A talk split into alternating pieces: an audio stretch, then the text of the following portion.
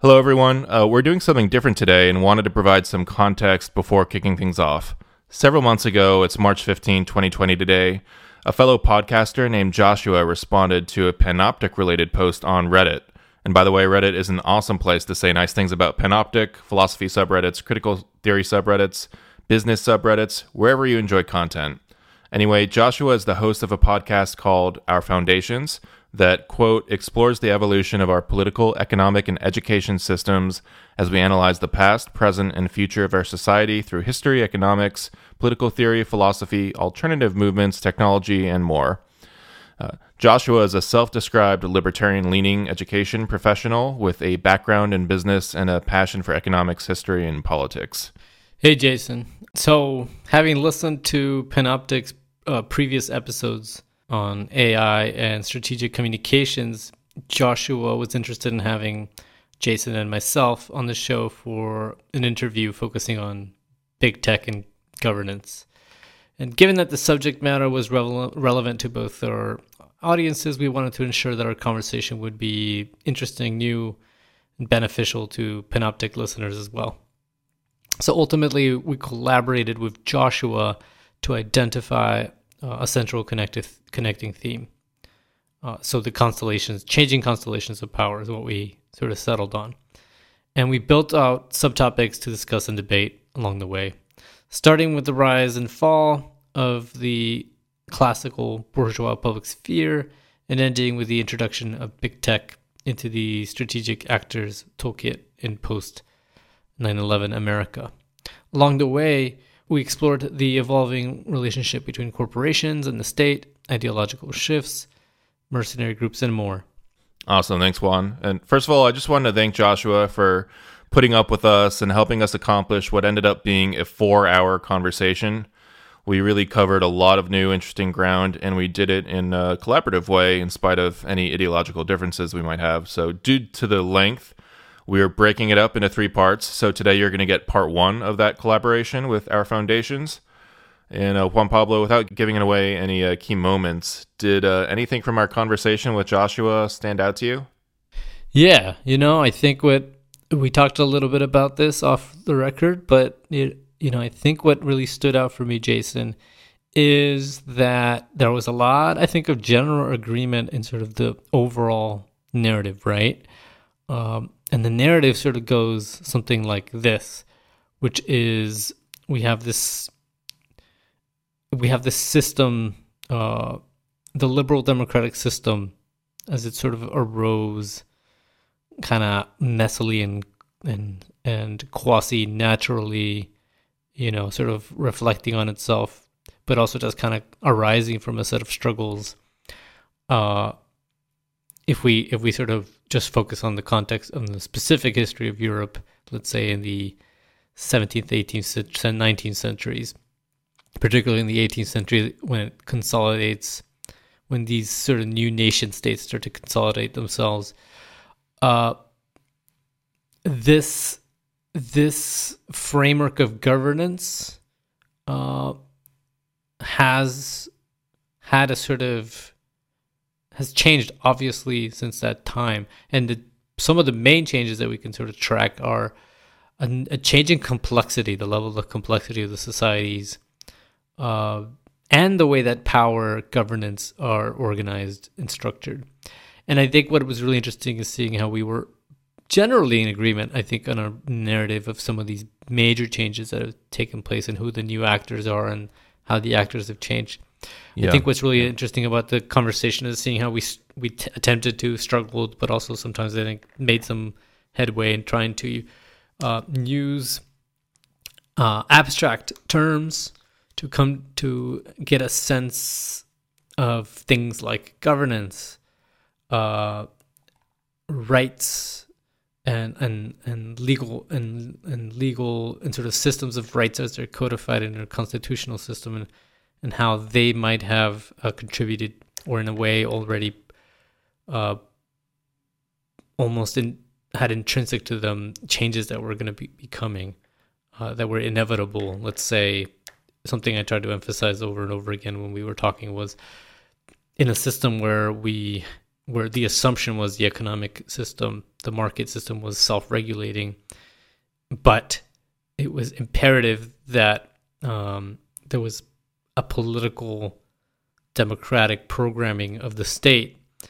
Uh, when this assumption turned out to perhaps be faulty, and uh, there needed to be a regulation of markets to an extent in order to make sure that certain groups of the population were incorporated into political the political system or like had the capacity to participate.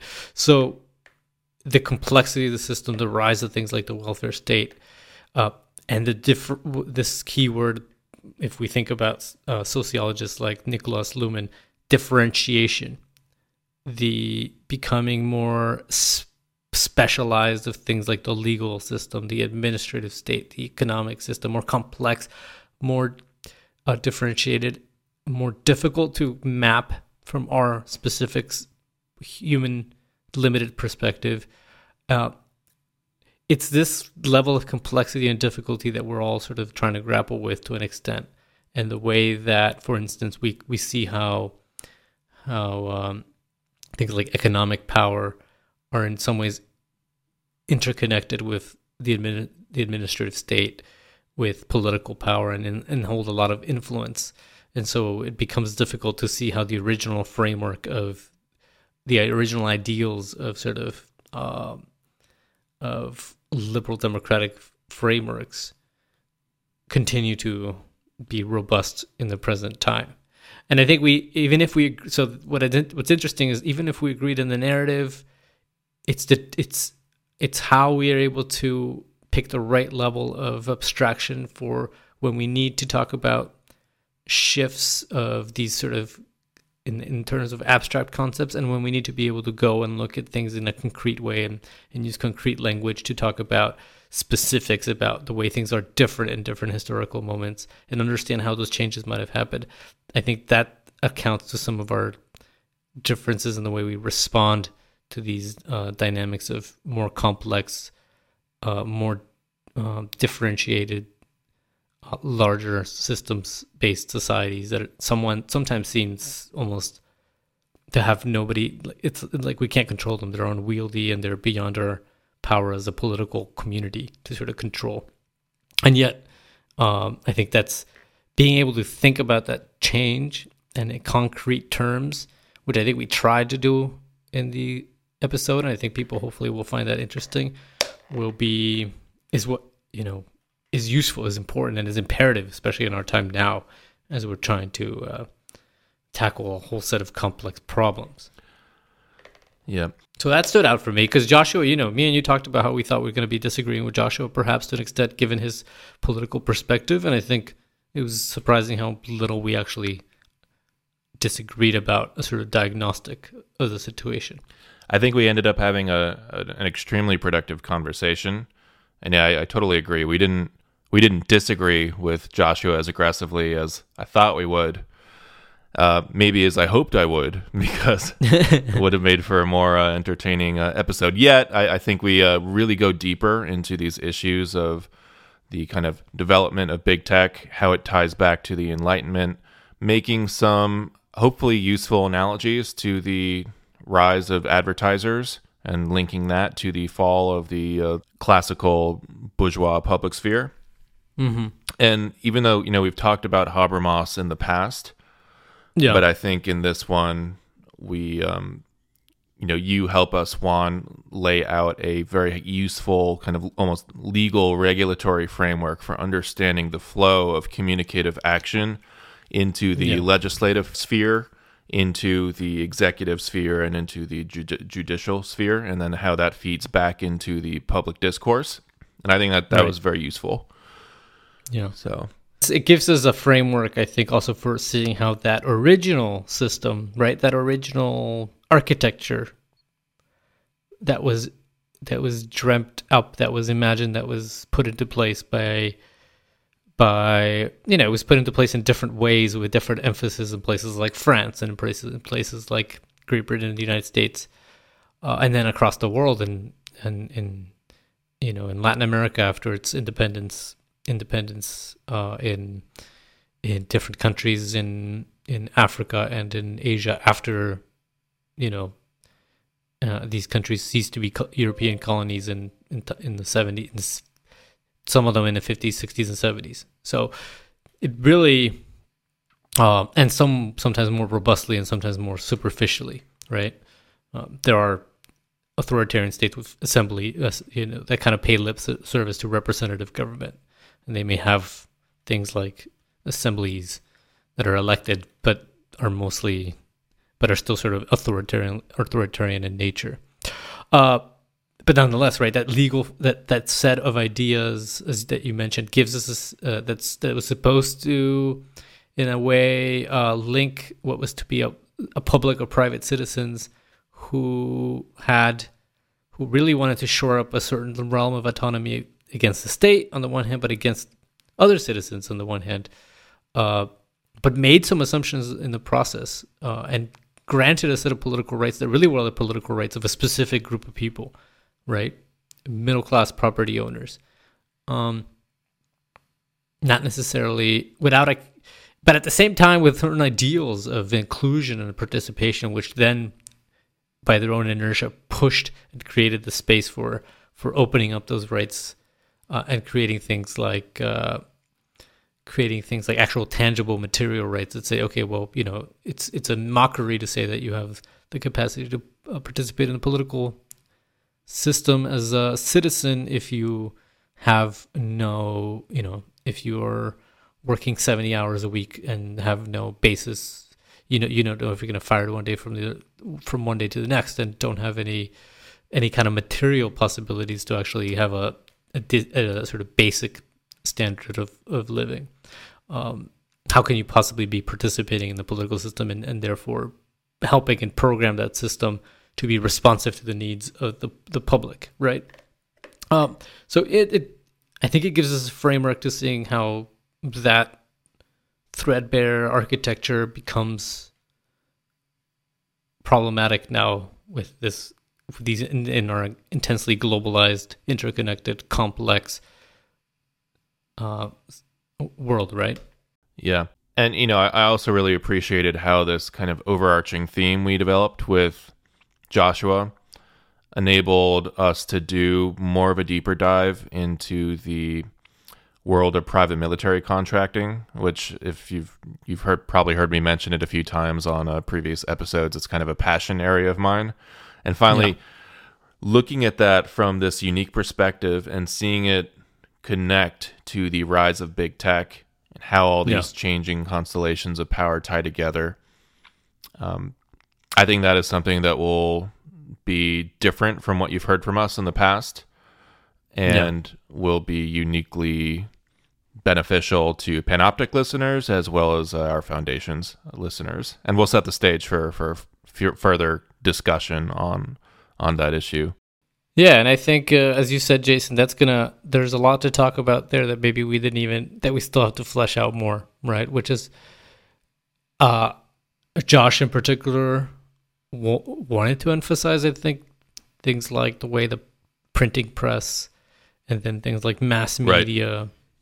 and then things like digital media are game changers in the way that information flows, that uh, public spheres are formed, that public opinion is formed, and therefore the way that the capacity for people to actually form a, a perspective on uh, what's going on, who are the players, the power players, how is power organized, and how can one influence it.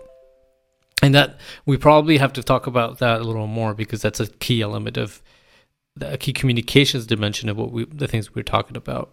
But i really want to emphasize too that if we if we go that route then it's important then it's interesting to start thinking about things like law like uh like money and or what we call specific would be considered uh communications media as different elements of a ecology of media that structure the way we interact, right? Uh, and that's where it's really interesting. I think that also gives us another framework for thinking about uh, how liberal democratic systems were a sort of allocation of areas of action based on certain assumptions, right? Uh, because the private this because the market was considered sort of this sphere of people, private people acting in their egotistical interests uh, and fulfilling their sort of life projects without uh, it, without intervention by the state. Uh, therefore, there was a sort of assumption all these people acting there because they're fulfilling their sort of personal life goals and interests through this market system and acquisition will all add up to a sort of common public good.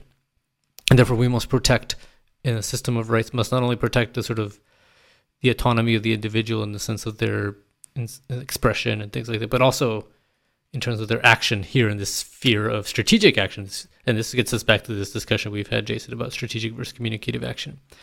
Uh, and, the, and and but on the other hand,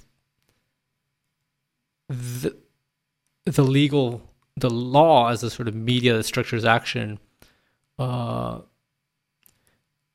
also created was supposed to in a sense be programmed by the public at large in terms of its legitimacy right every law is supposed to not our laws are not supposed to be in our sort of system are not supposed to be uh, based on some ethical framework about what people consider to be the best way to live culturally. They're supposed to be regulate action regardless of what people feel about that action in the in the benefit of the general the general populace, right? Um, we don't put we don't we don't uh, put people in jail because they think a law is wrong we put them in jail if they break the law, right? So it's a really interesting, if you think about it from that context, it structures interactions, but it doesn't necessarily ask you to be a moral individual, right? It just asks you to follow rules. And w- it's would that following system? would that type of influence be communicative or strategic? Or It's both? it's a little it's an interesting and that's an interesting question. It's supposed to be it's supposed to be the laws are supposed to be programmed theoretically, right? They're supposed to be programmed in a communicative sense. People are supposed to come together and based on all their differences are supposed to come up with laws that are universally acceptable. So you might be Jason, you might be uh, from a different religion than I am and a different perspective and have different ethical values, and I might be very different. But because we live in this sort of liberal democratic system, we're supposed to come up with a law that regulates our interactions in the public sphere in the general interest, not because of your specific ethical beliefs about the ultimate realm and how the good is supposed to look like. Not in terms of your values of what a good life would look like, but in terms of the general interest of the maximization of freedom and autonomy for individuals. So if you think about it that way, it's really interesting because money, law, um, and the media itself, the media, and when I'm talking about the media as mass communications, the newspapers, and now digital media are that specific. Those are the three sort of realms uh, uh, mediating our interactions. One is communicative. One is a mix of communicative and sort of like coercive and strategic. You could almost say uh, it's it's supposed to regulate p- politics and and it's supposed to have. It's also it's also mirrored in our division of powers, right? So that you have an one body making the law, one body executing it supposedly dispassionately, and one body reviewing to make sure that it's in line with the constitutional framework. And then you have money, which is an interesting another interesting media for regulating interactions and what how people act. And it's supposed to be it's supposed to it's not it's amoral, right? It's not moral. It's not good, it's not bad. It's money simply it regulates, it gives you signals telling you, hey, this costs this much because there's so much of it in terms of what people want, and there's so much of it in terms of how you can get it and how easy it is to get to the market and so forth. Uh, a very effective, powerful way to exchange things. But as we've talked about over and over, over again, with once with a very narrow rationality and a very narrow logic, it it doesn't have. It's like a, as I've tried to sort of suggest, it's like a train that goes in one direction, and it's very powerful, but it it also can be very destructive, right? So I mean, I think this gives us that's another way in which is we have to keep talking about that in our future episodes. Yeah. Uh, that realm of what I think is a communicative, communication based uh, slash media focused and, and technology focused because if you can also think of these as technologies money as a technology where uh, cash is a technology right? Uh, credit is a technology finance is a technology that regulates and inter- our interactions. And that if we don't think about it that way we start thinking about these things as natural things that sort of like just are exist and that's how they should be and that we can't reconfigure them to incentivize different types of action in, in line with our ultimate goal of sort of enhancing autonomy of the individual and autonomy of of the political community, right? Yeah. Well, against my uh, com- compulsion to keep this going, uh, and we could have a, a, fourth episode on our hand here if we yep. keep going. so, uh, to to our listeners, I think you've got a, a nice synopsis and reflection on what the uh, three parts with our uh, collaboration with our foundations is going to be like. And then you've got a preamble to some future conversations as well. So yeah. I don't know. Uh, I say let's let's call it there, and we'll get into the yeah. conversation with Joshua. And just uh, definitely, you know, just to again thank Joshua. You know, please check out uh, his podcast, Our Foundations, on Apple, and you can find it on other pod platforms. And you can learn more about the show at ourfoundations.podbean.com. And one thing we haven't said in a while, Jason, is to make sure people are checking out our Patreon uh, if they're really enjoying what they're hearing and they want to support our podcast uh, as we move forward with it uh, you should check out our Patreon. Uh, the link is on our website. Um, it is where else is it, Jason?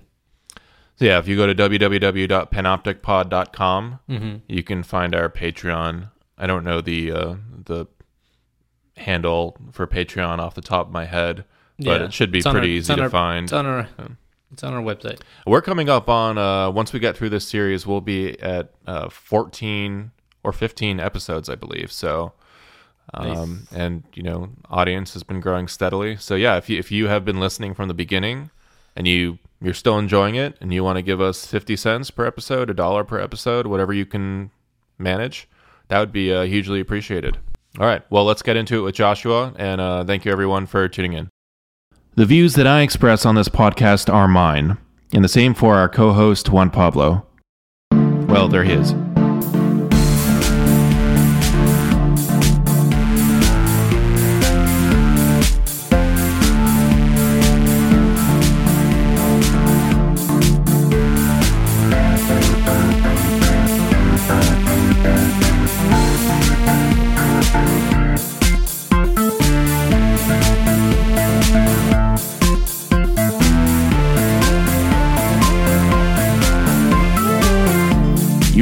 To Panoptic, relating theories of communication, power, and technology to practical institutional issues and everyday life. Welcome to the podcast. You want me to go ahead and just do my introduction? We'll get on with it. Yeah, Josh, how you doing?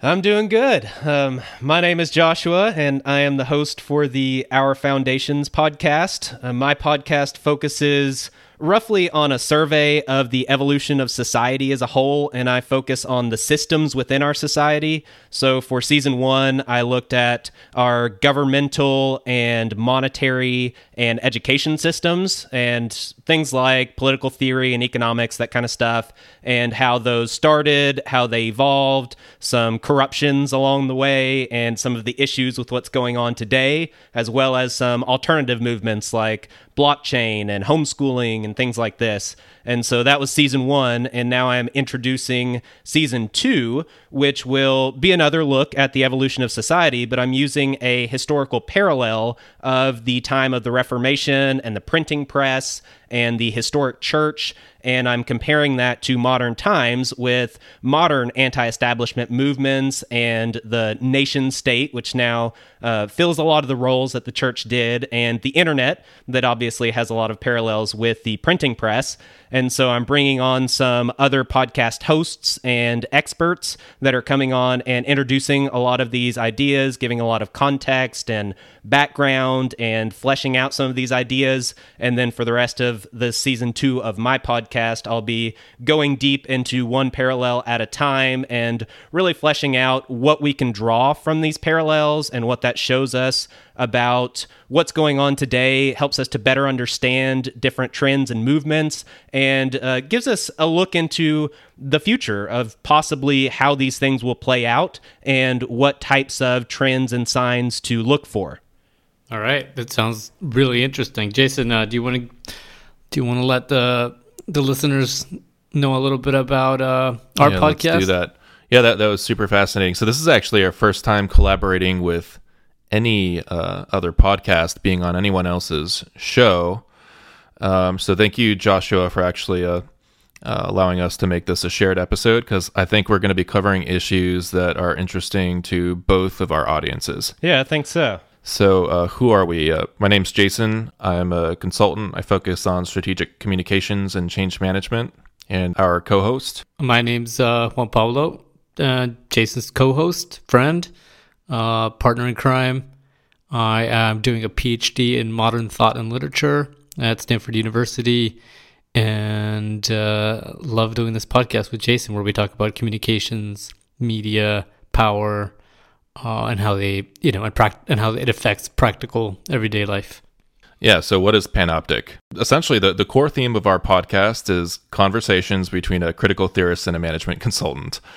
And uh, we find that there are some interesting intersections between our respective lines of work. And we've been having these conversations for years. And we thought maybe we could continue to explore these intersections uh, in a way that others might find Yeah. uh, useful. So, as Juan said, we we try to relate theories of communication, power, and technology to practical institutional issues Yeah. and everyday life. That's that's, So, that's definitely um, right, and it's a work in progress still. Our aim is, as Panoptic, is to bring together academic and technical discourses that have to do with communications and power, um, and philosophy, and bring them into context where we can really apply them in a one way or another, and maybe even translate it into a language that hopefully is accessible. So I think in some ways, uh, we're, I'm interested to see, you know, Josh, thanks for the invitation to chat with you. And, uh, you know, some of the stuff you touch upon is stuff that I think we have a perspective, um, a communications, media, power perspective that we might bring to the table. So I'm curious to see um, how our interests link up. Yeah, yeah, I definitely think that what you guys do and the types of things you talk about do have a very direct correlation with, I guess, probably the later half of um, this upcoming season in my podcast, where I start talking about the future and the trends that are going on and how technology impacts all these things. It'll be uh, some similar things with philosophy and technology and corporate influence and media and media literacy, all these types of things, which I have heard you guys talk about on your show. So I think we've got a lot of good connections there. Excellent. Well, I'm I'm looking forward to getting started. You know, let's. How do you? Uh, I know you had some questions for us, or some some uh, frameworks that you wanted to approach this conversation with. Is that right? Yeah, yeah. Basically, what I am doing for my show in this season is doing this parallel between the Reformation time and now, and I will be interjecting probably some ideas throughout the show. And I think probably near the end of this episode, I'll um, maybe go into those in a little more detail and we'll get a little more future oriented. Uh, but before that, I did want to start with some of the things that you guys have introduced on your show before, but basically, kind of what's going on right now and how how are we shifting as a society? There's this thing that is known as this fourth industrial revolution, and there's a lot of things associated with that. And could you introduce kind of that idea and how that influences and impacts our society today? Sounds great, Joshua. Juan, should I? Can I take this? Yeah. Go ahead. So, one interpretation of our modern reality is that, as you said, Joshua, we're entering a kind of fourth industrial revolution, and that's characterized by big data, automation, and, from a certain perspective, surveillance technologies. And as part of this revolution, we see the expansion of corporate influence through technology and evolving relationships between the state and corporate actors. and these things have distinct sociopolitical discursive effects. So, effects on our conversations and knowledge and learning. So, as part of the, this uh, collaboration between uh, Panoptic and our foundations, we wanted to discuss changing constellations of power, communication, and technology uh, throughout the European uh, throughout European history and their impacts to the experience of agency in the modern world. So I, th- I think we can discuss these artifacts both independently and collectively, and we can uh, also discuss how they might parallel or run against certain uh, ancient knowledge that you've covered on quite a bit of uh, your episodes, Joshua. So my sense is that we we might agree on, on a lot of stuff on the historical analysis, but we might disagree on some of the political analysis and prescriptions. Yeah, hopefully so that'll make it interesting. yeah, it'll definitely be interesting. So I'm not sure I have a very compelling answer to what we should make of these changing constellations of power, but I think we can have you know, again, uh, an interesting conversation here nonetheless. Yeah. Yeah. Well, and to begin with, you mentioned these shifts in power and how the corporate world and governmental world um, things are shifting within those and the roles that they play in our society. And I, I have covered this before and uh, talked about some of these things, such as the influence through censorship. Uh, technology companies are mainly the gatekeepers of information for society as a whole today, especially social media companies and Google for a search company. But all these companies that deal with, like you said, big data and they have a huge impact. And part of that is being these gatekeepers and through censorship and uh, deciding what information is out there and what is promoted, as well as using all that data they collect for marketing and for propaganda.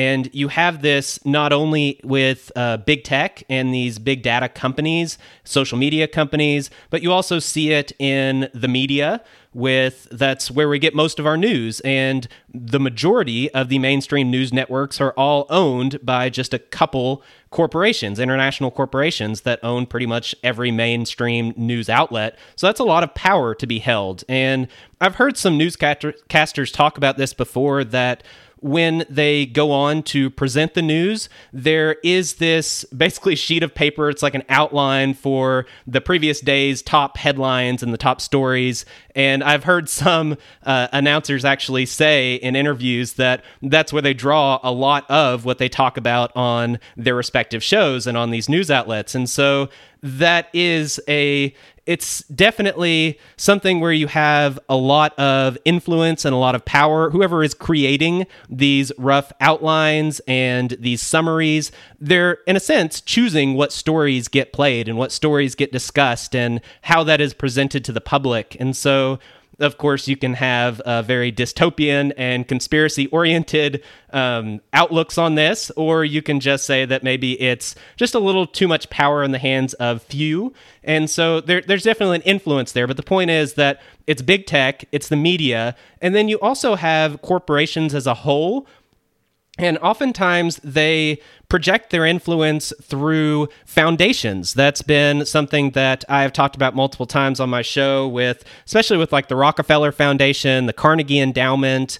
Um, you have things like the Gates Foundation and Ford Foundation. They have a lot of influence on society through these Uh, nonprofit organizations. And when they do this, they do a lot of good. They do a lot of good things for society. They donate to good causes and they definitely educate the public in a lot of good ways. However, we do have some congressional investigations in particular, that's kind of more hard fact, I'll stick to that, that have shown that these nonprofit foundations have made attempts and at times been successful in having large influences on government and on society through these interactions that they have with the university system, for example, with the Rockefeller and Carnegie foundations and things like this. So you have these corporations that are not necessarily affecting society in that form of being a corporation, but they have this other branch that's a foundation, that's something separate. It's not looked on with as much scrutiny as the corporation is. And uh, a lot of times they do a lot of things, some of them good, some of them bad, and a lot of it depends on your perspective. But it does have a big influence on society. And then probably the last way I can think of would be that corporations influence society just through being employers. You have the employer employee relationship. And a lot of that is being disrupted in this um, upcoming gig economy. And so that's definitely a factor there as well. But the point is that you have this corporate influence that affects all these different areas and all these different ways. And these are ways that might not have really existed historically. But now that we have this new technology and the internet and this 24 7 news cycle, it, it, it's a big deal. And it's not only society, but it's government as well through campaign contributions and offering ex politicians board seats on their companies and getting people on their board to get political seats in government and lobbyists that are a lot of times writing legislation themselves because they're the experts. So, uh, from one perspective, they're the right people to write it. They're in the industry, they know what's going on, they have the information. But from another perspective, their incentives might be a little off from what many in the public would wish for. But you also have government contracts where you have government money flowing to corporations. You've got public private partnerships, which are very similar. And so, just overall, we see that corporations today have a very big impact on society. They have a very big impact on government. And there are just many different ways that these dynamics play out and that these uh, really, yeah, these power dynamics that exist between corporations and us, and I think that's something that is very important to to flesh out, to understand, to try to figure out, and um, ideally to be aware of both the pros and the cons of all this.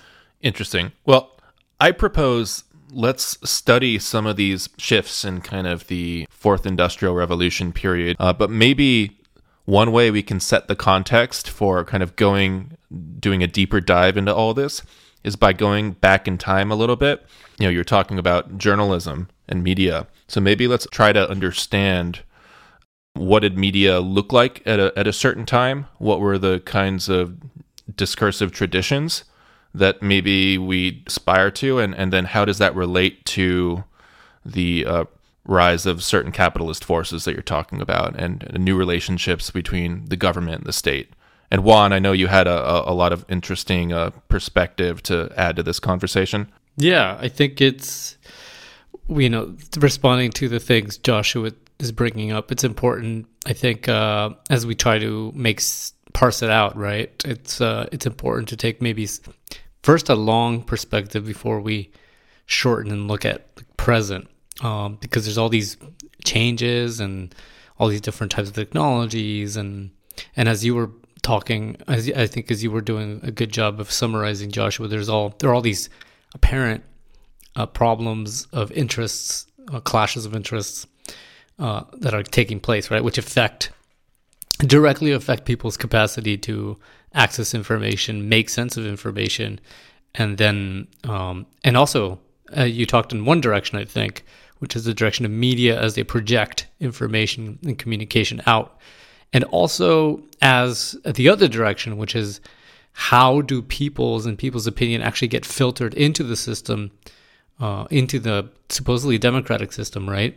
In a way that it is a certain sort of democratic process that's the one programming let's say, policies rather than uh, powerful interests that might have uh, their own interests at stake that, that might uh, not be the general interest. So, to, to take a step back, I would suggest, and I think it's really f- helpful as a framing for us to think historically about where, you know, where we've come from and where we are, particularly in societies in, in the Western world um, to look at Habermas's con- uh, notion of the the public sphere and his notion of what it means to be a modern society. Now, I'm not saying necessarily that he's these fr- this framing is 100% correct, but I, I think it gives us a, a, guideline to to sort of discuss, right? And and it's he, you know, from a historical perspective, he talks about how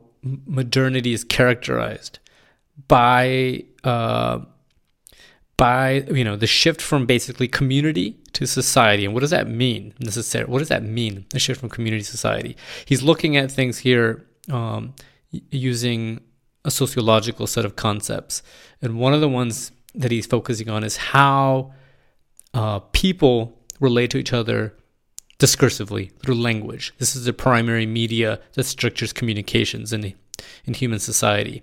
It's this technology, of course, that in a way is very unique to human beings um, and how we use it. But what really characterizes modernity is what he calls the almost the uh, the differentiation he calls it, but that's just a fancy word for sort of like the decoupling, the almost like becoming autonomous of what he calls functional subsystems. You know, what are these? What what is he talking about? The market and the administrative state. Now, and what happens, according to Habermas, is these are sort of disconnected from that discursive realm where people sort of talk face to face and make decisions about, you know, what the world is like, uh, make arguments about what's right, you know, what the world is like, uh, what it's like, what's what it's what's the right way to interact, and, and what they're you know what they're thinking or feeling. These subsystems become detached, uh, and what they have is their own media for regulating action between people. For instance, the market has money. Money is a is a media. If you think about what is money at the end of the day, it's a sort of set of it's a it's a it's a media that has that carries information uh, that can serve logistical ends, and it can also serve to sort of store value. But it also inter- it also through the signals that it sends out, it mediates people's interaction in the market. Uh, on the other hand, you have the state. Now, for for for Habermas, unlike let's say I think a lot of libertarian thinkers, uh, these things are not sort of like they don't. You can't have one without the other.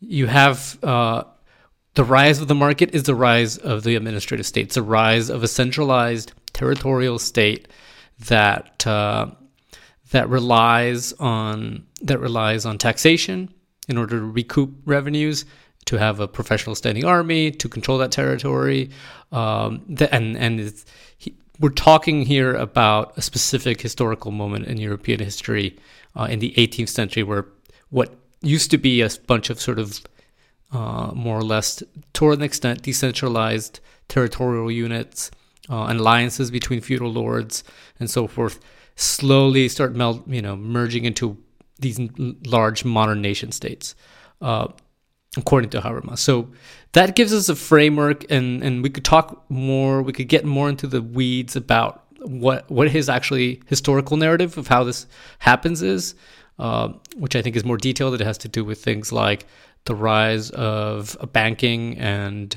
commercial commerce in, in the Italian uh, city states in the Renaissance, uh, the way that this reshaped governance and so forth. And I can go into that in a little bit. But this this way of thinking, which by the way, you can also think about about the way it's codified in the law, the way our modern system of law works. It our positive system of law that means enacted law, passed law, right?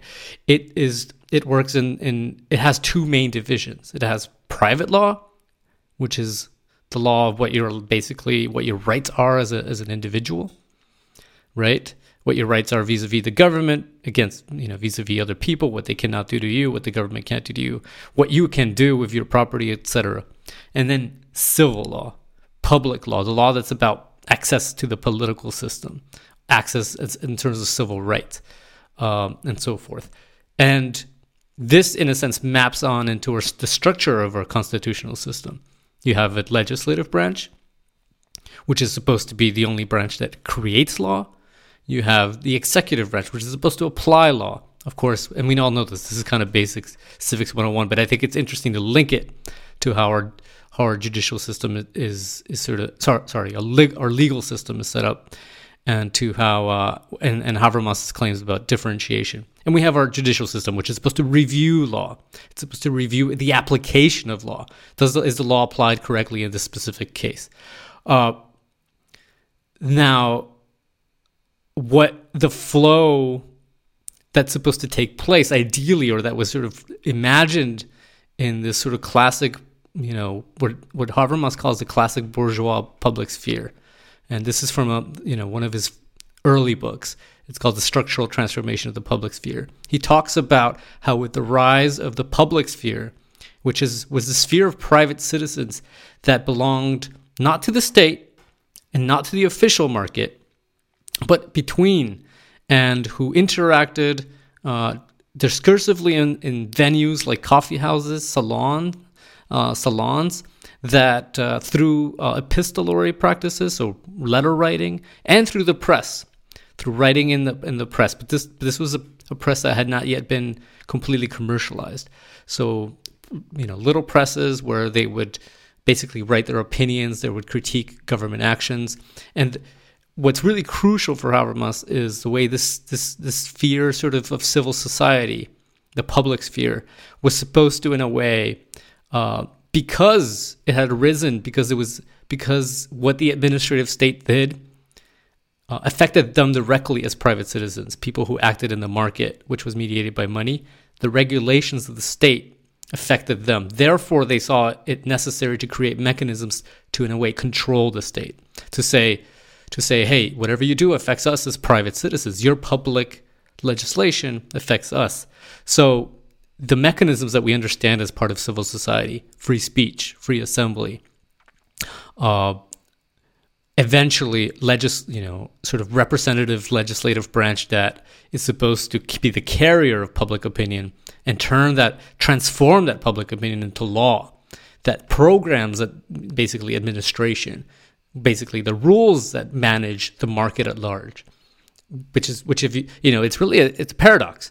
It's the sphere of private action. It's supposed to be regulated by money. It's supposed to be self-regulating, but the state has to sort of create certain conditions for it to work. So this flow of public of sort of communic of sort of uh, opinion is supposed to go from the public sphere to the legislative branch and then to the executive as as applying sort of basically this public will, right? So this is sort of like the classic idea of the public sphere. Now, what happens is, according to Habermas, to an extent, is that, and we could, we I think we could argue whether this is the right, uh, whether this historical re- recounting is correct, is that with as the market sort of became more powerful, as it grew, as it became more consolidated, one of the elements that took place was the sort of expansion into the cultural realm, the turning into commodities of things like press, of things like culture. So that the realm of culture, which was the realm of where the bourgeois, as Habermas calls them, the middle classes basically, which were which were acting critically in the public sphere and and gauging or developing their subjectivity, their personhood through interaction in, in discursive and literary spheres, these became basically uh, new spheres of sort of commodity and industrial production. These goods, like the press, became, uh, I mean, to put it in a sort of a pithy, a pithy phrase, the right to freedom of the press became the right to buy a press. Uh, something goes with what you're talking about, Joshua. So now you had these big consortiums that bought uh, press, and it it was no longer clear um, what was being transmit, transmitted by the press. Was it critical uh, individual citizens' critical perspectives, or was it advertising in in cloak, right? In in, in sheep's clothing. Second, in second, in a secondary sense, for Habermas, what other other also happens, which to him is intrinsic to to the system of rights uh, as it exists, the sort of liberal democratic system of rights, which we inherit from the Enlightenment tradition, is the the that tension between private law and civil law, between private interest and the general public interest already presages the rise of an administrative state. Why? The market's tendency towards monopolies, towards affecting the political system, calls for a reaction by the political system to sort of bound the market through the rise of the administrative state. And as workers' movements, feminist movements, and so forth enter that public sphere, they start clamoring for uh, what are called more material rights. So things, you know, what is very much associated with uh, what we would call the rise of the administrative state or the welfare state. Things like transfer and tax programs that are about giving people health care, giving people worker certain rights, you know, the weekend, 40 hour work week, uh, and so forth. We could go into detail of that. So this this media theoretical perspective about how people in their everyday life interact in what's called a sort of a life world that discursively elaborated world where people talk in using language and they're talking they're making arguments uh, based on language and based on what Habermas calls validity claims what's right what's wrong. This is supposed to ideally the, the transfer of public opinion which is in a way uh, being formed and inter- in interaction with the media with the mass media at the you know in, in shortly after that period of the of the classic bourgeois public sphere you know the mass press and so forth. And later it would be tv radio etc now it's even more complicated. We'll get there. But that public opinion is supposed to transfer and and on not only for elections but also through through the media itself into a kind of through representatives in the legislative in the legislative branch. It's supposed to program the administrate the administrative branch. And it's supposed to program um, that kind of regulation of the market and so forth. But again, if the media, um, if it's ambiguous whether the media is advertising in cheap clothing and it's simply a sort of registering strategic actions by groups that only are haggling for material interests uh, rather than sort of discursively figuring out what's best in the general interest, these are these we can see these as sort of like short circuits of this flow of communication where on the one hand you have law as being the media that sort of regulates the administrative and, and power and the regulation of power. Who gets power how they how they wield it. Law is supposed to neutralize it right? Uh, money is supposed to be the one that in the pub, private sphere in this model regulates our private interactions. My let's say my interactions uh, in the market in terms of my my private interests.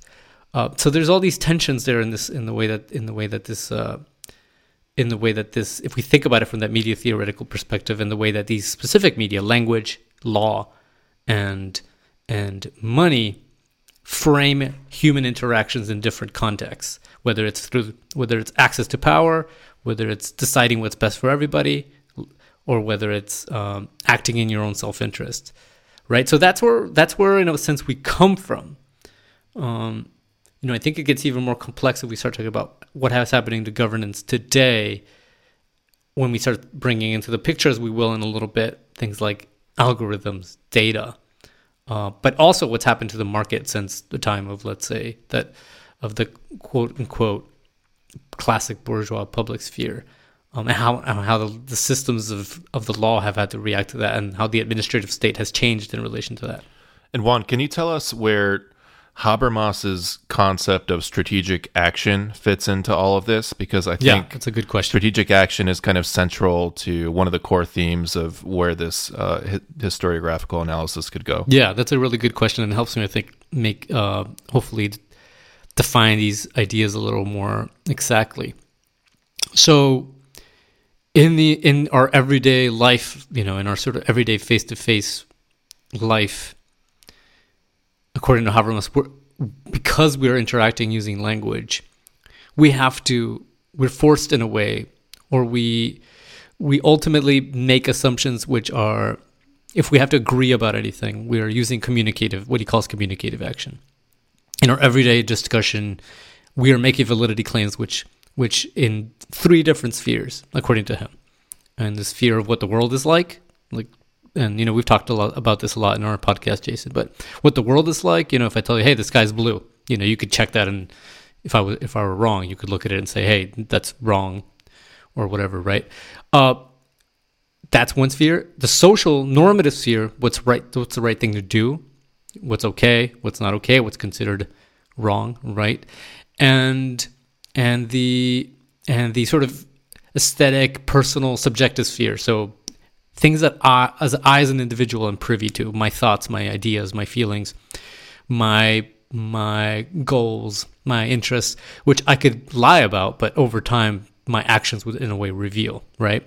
So two of these fears are basically a third a second and third person can check when I when I say something about the world or about the social world, and they can argue about my validity claims.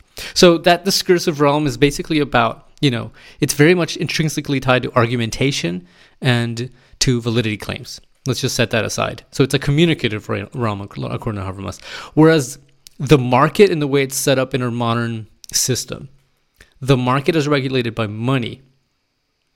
Right? When when when the with the downfall of of the aristocracies, the old regime in Europe, the feudal classes and so forth, and the rise of, of the middle classes of capitalism, modern day capitalism, the institutionalization of that regime into law, into into positive law, with in a system of rights that if you I mean if you think about it, that's what we have a system of rights of private rights and civil rights. Those private rights set aside property is a sphere of action that is not to be regulated by the government, but to be regulated by money. It's supposed to be a self regulating system.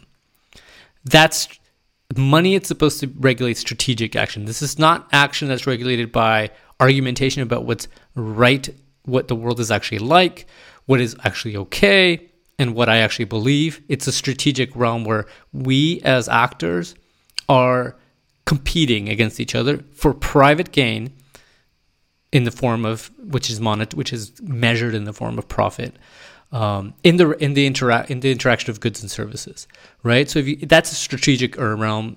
Money is a media that doesn't that gives you information that's useful in strategic action, not in communicative action. We're not coming to an agreement through money about two things that we can actually agree on together and say, you know what, I agree with your reasons and your validity and your claims that you're making.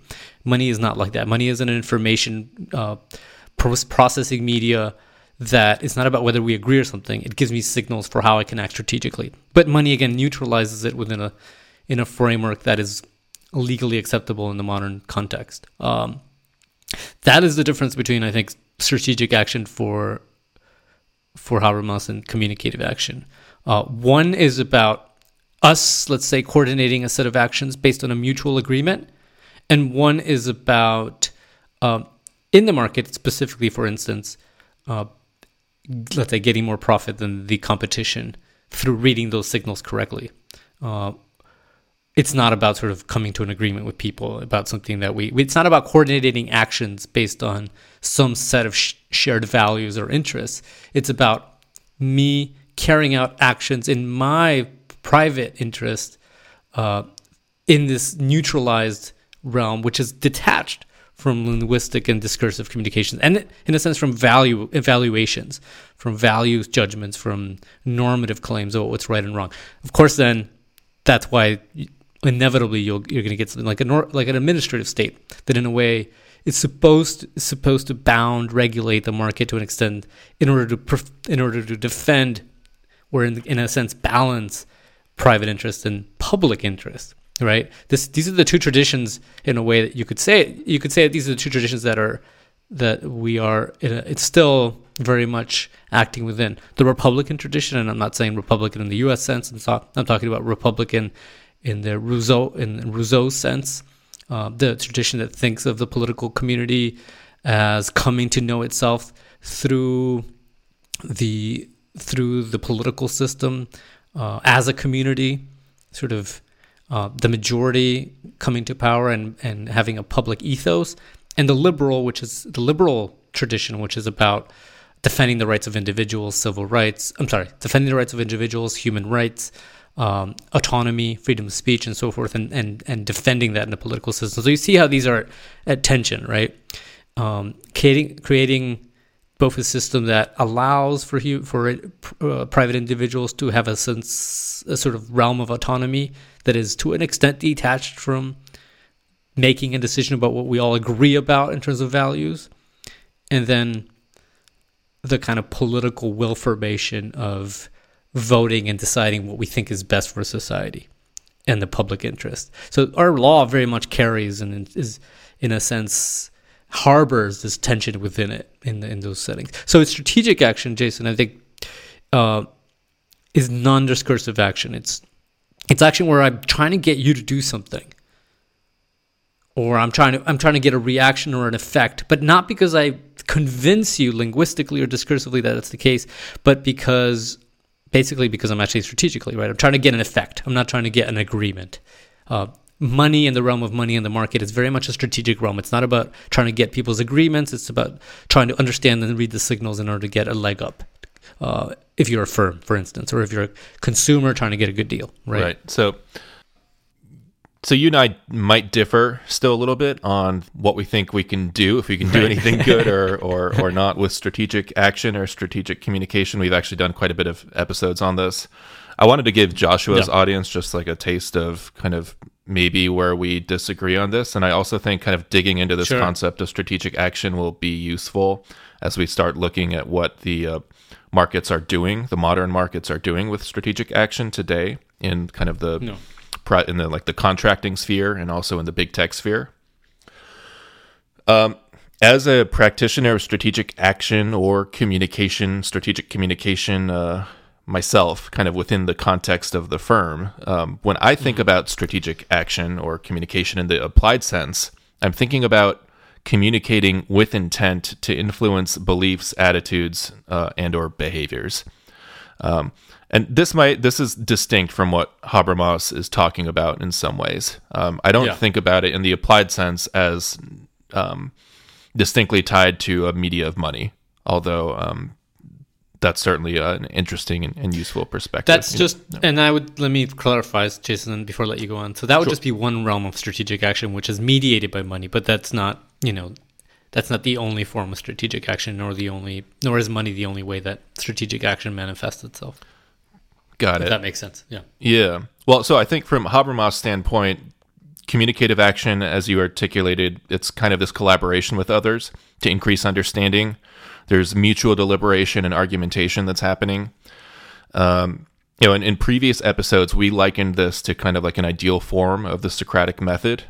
Um, but on the other hand, strategic action is like secretive and, and hyper individualistic, and it seeks to hide or distort the truth to affect outcomes.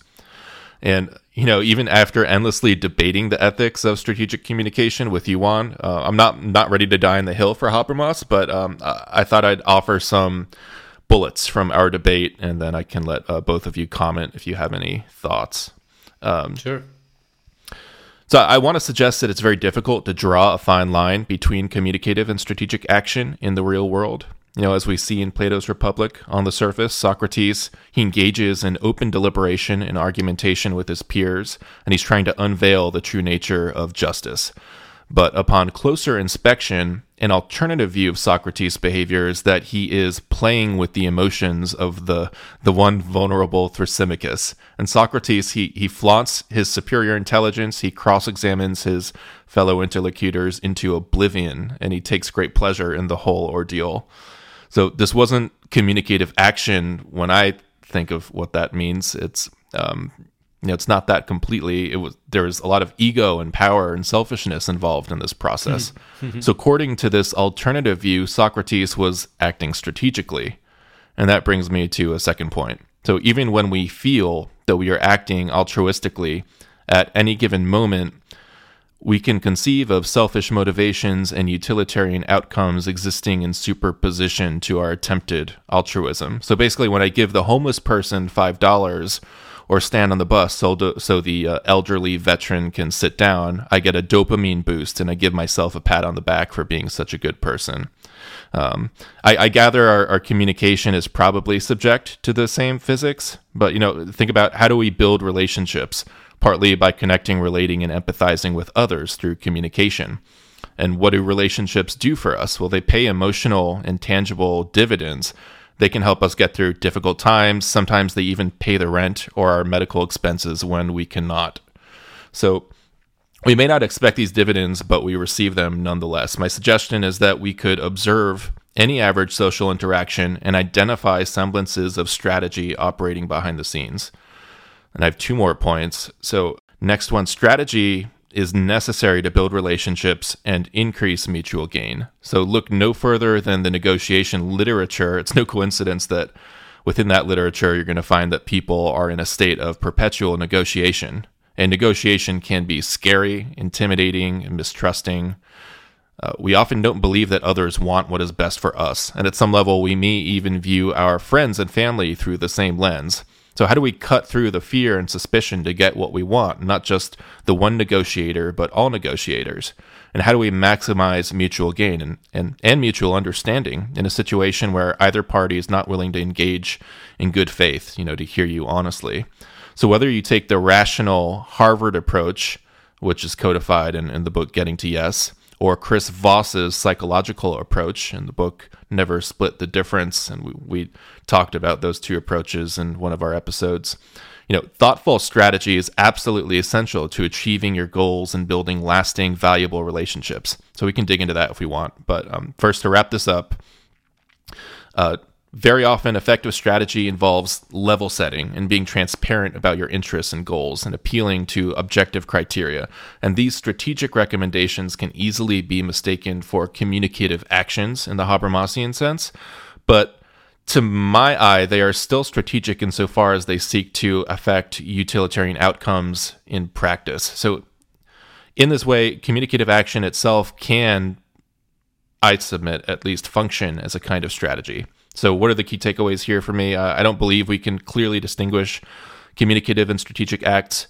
Everyday social interactions exude strategy, and strategy is oftentimes good for us. Um, okay, but here's what I'm willing to concede. When we look at advertising and social engineering, especially in the age of big tech, those types of things, you know, artifacts of modern capitalism, strategic action becomes visibly problematic.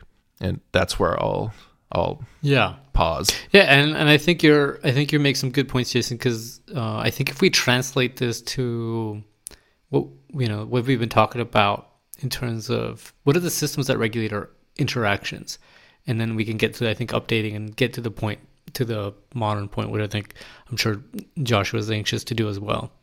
Yeah, yeah, I've actually got some comments to make on uh, the historical front paralleling yeah. now, um, based off of some of the things you said, Juan, when you yeah. were talking about um, banking and the role of money. Something that stuck yeah. in my head is that the parallel that I draw is the rise of the merchant banking class, like the Medici is the prime example here. And they kind of rose to power prior to the Renaissance and in many ways inspired and initiated the Renaissance. They funded a lot of the artists, a lot of the painters and poets and different people, and a lot of them stayed within the plaza of the Medici within their household, so to say, and they conversed there. They had discourses. They all talked about different intellectual ideas. They shared their art together. And this is the picture that you're painting with this kind of ideal public discourse that you're talking about ideas. You have disagreements, but you discuss them.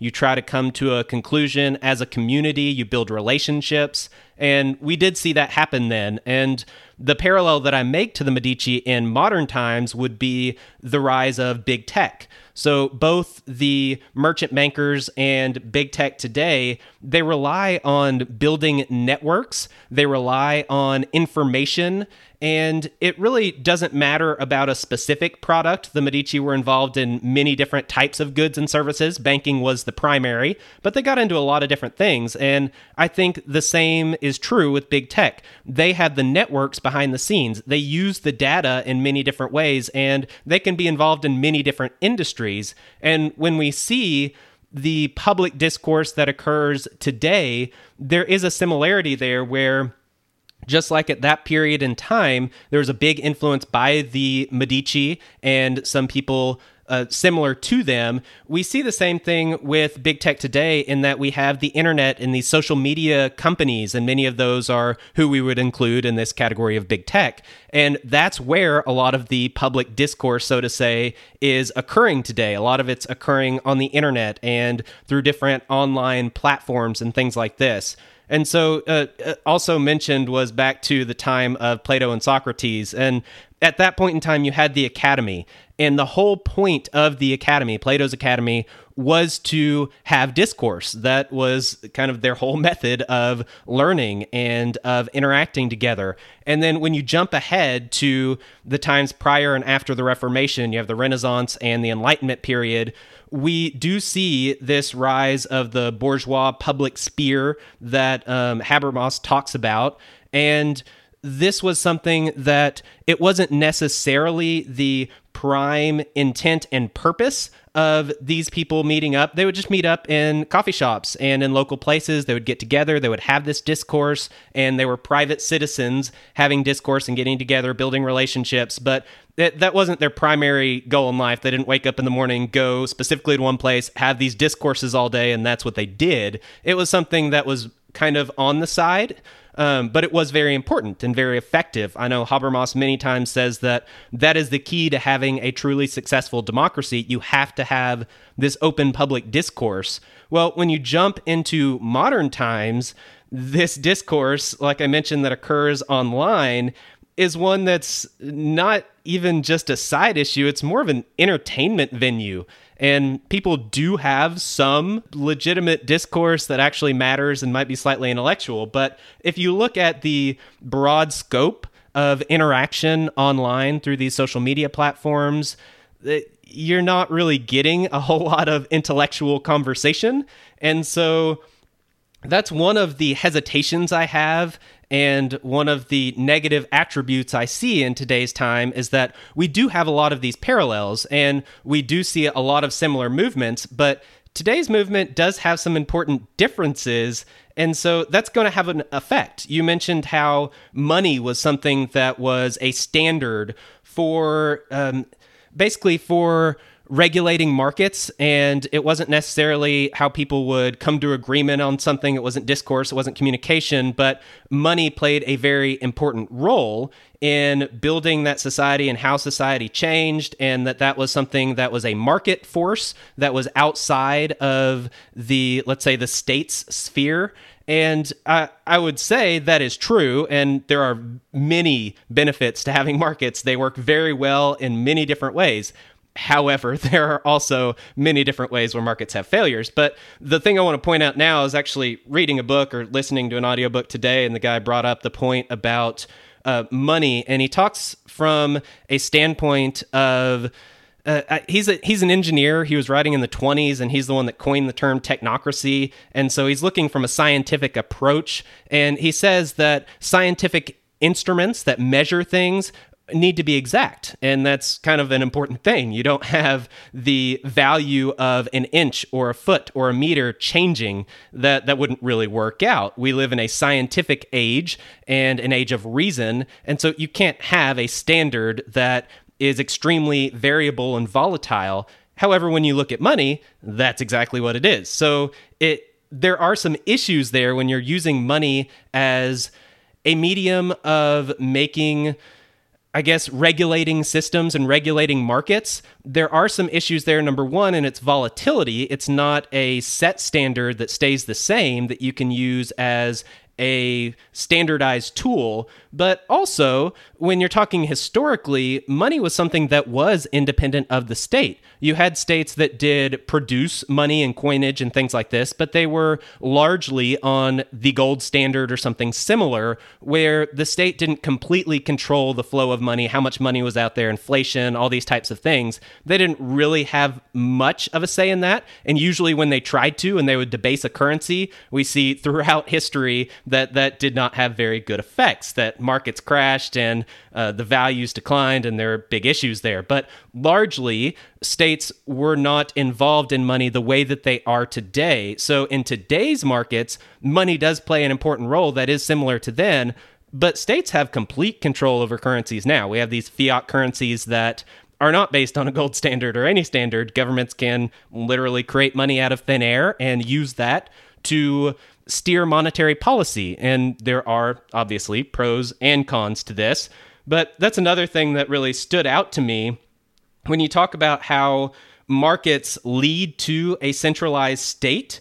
Um, I, I, I, can see this. And from my perspective, and it's something that um, I heard from someone else, that corporations need a state in order to reach their full potential truly because if a corporation or an actor in a market can have access to the state for regulation, for government contracts, for government funds in general, these types of things, then they can form a monopoly. They can dominate a market. They can keep their competitors out. They can get guaranteed income from a state, from the government.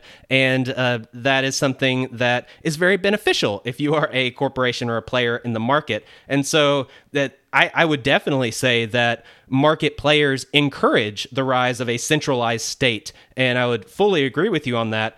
I would say that if we look at the historical way that this has played out, typically when you see the rise and fall of empires, empires as they rise and hit their peak they get more and more centralized and in doing so they gain more and more control they're more and more efficient there are many benefits to this but the negative is that we do see time and time again that you see corruption become a bigger and bigger player as these states and empires get more and more centralized and they start instituting more and more control, get more and more strict. There's more and more corruption, and usually that leads to the fall of said empire. And it happens over and over again throughout history. So, while I would agree that markets lead to a centralized state for many different reasons, I would also say that a centralized state, as it corrupts, also then leads to a greater focus on the private sphere and on markets because you have this pendulum swing, you have this reactionary effect that if a state is very centralized with a lot of control and there is corruption there, they tighten their grip, they take advantage. Corporations take advantage of this, markets take advantage of having the state in a sense as a tool that they do many in many different ways and that spurs a reaction from the private sphere, from individuals, from people uh, like many of the anti establishment movements that are going on today. We do see this, and we do see a reaction that's going on there. Um, you've got the Renaissance and the Enlightenment periods where you had this rebirth and learning. You have more of a liberal and multifaceted education with the rise of humanism from scholasticism. And the idea of humanism does parallel with today, where there's a bigger focus on the humanities and the STEM fields. This is something that's really getting pushed in today's education system. You also had through the Enlightenment many individualistic ideologies, and that's another thing that is becoming very big in today's world with things like the social media phenomenon where it's all about me, or you look at the gig economy and it's very individualized and splitting apart from this more collective approach to markets.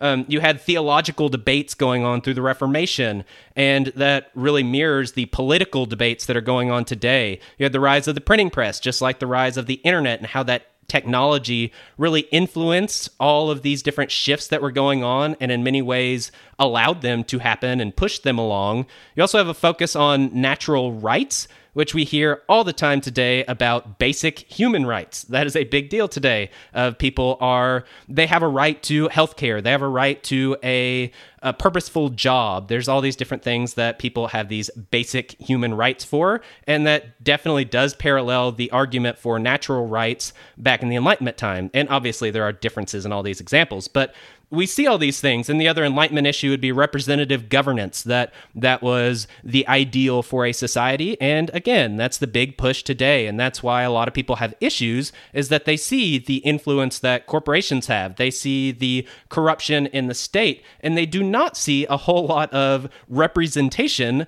of their personal views and their personal opinions and the things that other people they talk to care about. And so they don't feel very represented and that in a way, is helping to fuel this anti establishment mentality that is going on in today's world. So uh, I'm seeing a lot of parallels here, and we see these trends that happened historically. We see modern trends that are happening as well. But I guess the key takeaway for me is that there are some major differences in that it seems like it was more relational and more intentional when these shifts were going on in historic time periods. We're referencing mainly like the Renaissance, Reformation, Enlightenment period. And when you look at those same movements and the parallels that are occurring today, they're very similar but they're highly controlled by big tech and the flow of information. They are highly focused on consumerism and entertainment. They are not, uh, I would say, they don't have the same depth that it seems like these movements and shifts had in the historical period we're looking at. And so I, I would say that there probably are some issues here. You mentioned strategic communication and strategic action. These power players that are involved, let's say these the institutional players like governments and corporations, they're definitely using strategic action to influence individuals in society and that is having that's having a very big effect and it is very effective on the populace. And so it, there are some questions that I have with how this is going to play out. Obviously, I would like it to play out in a similar way where we have the Enlightenment period that everybody looks at as being this big positive thing that happened with society and progress started then into modern society. But there are some big issues that are still looming over all of this.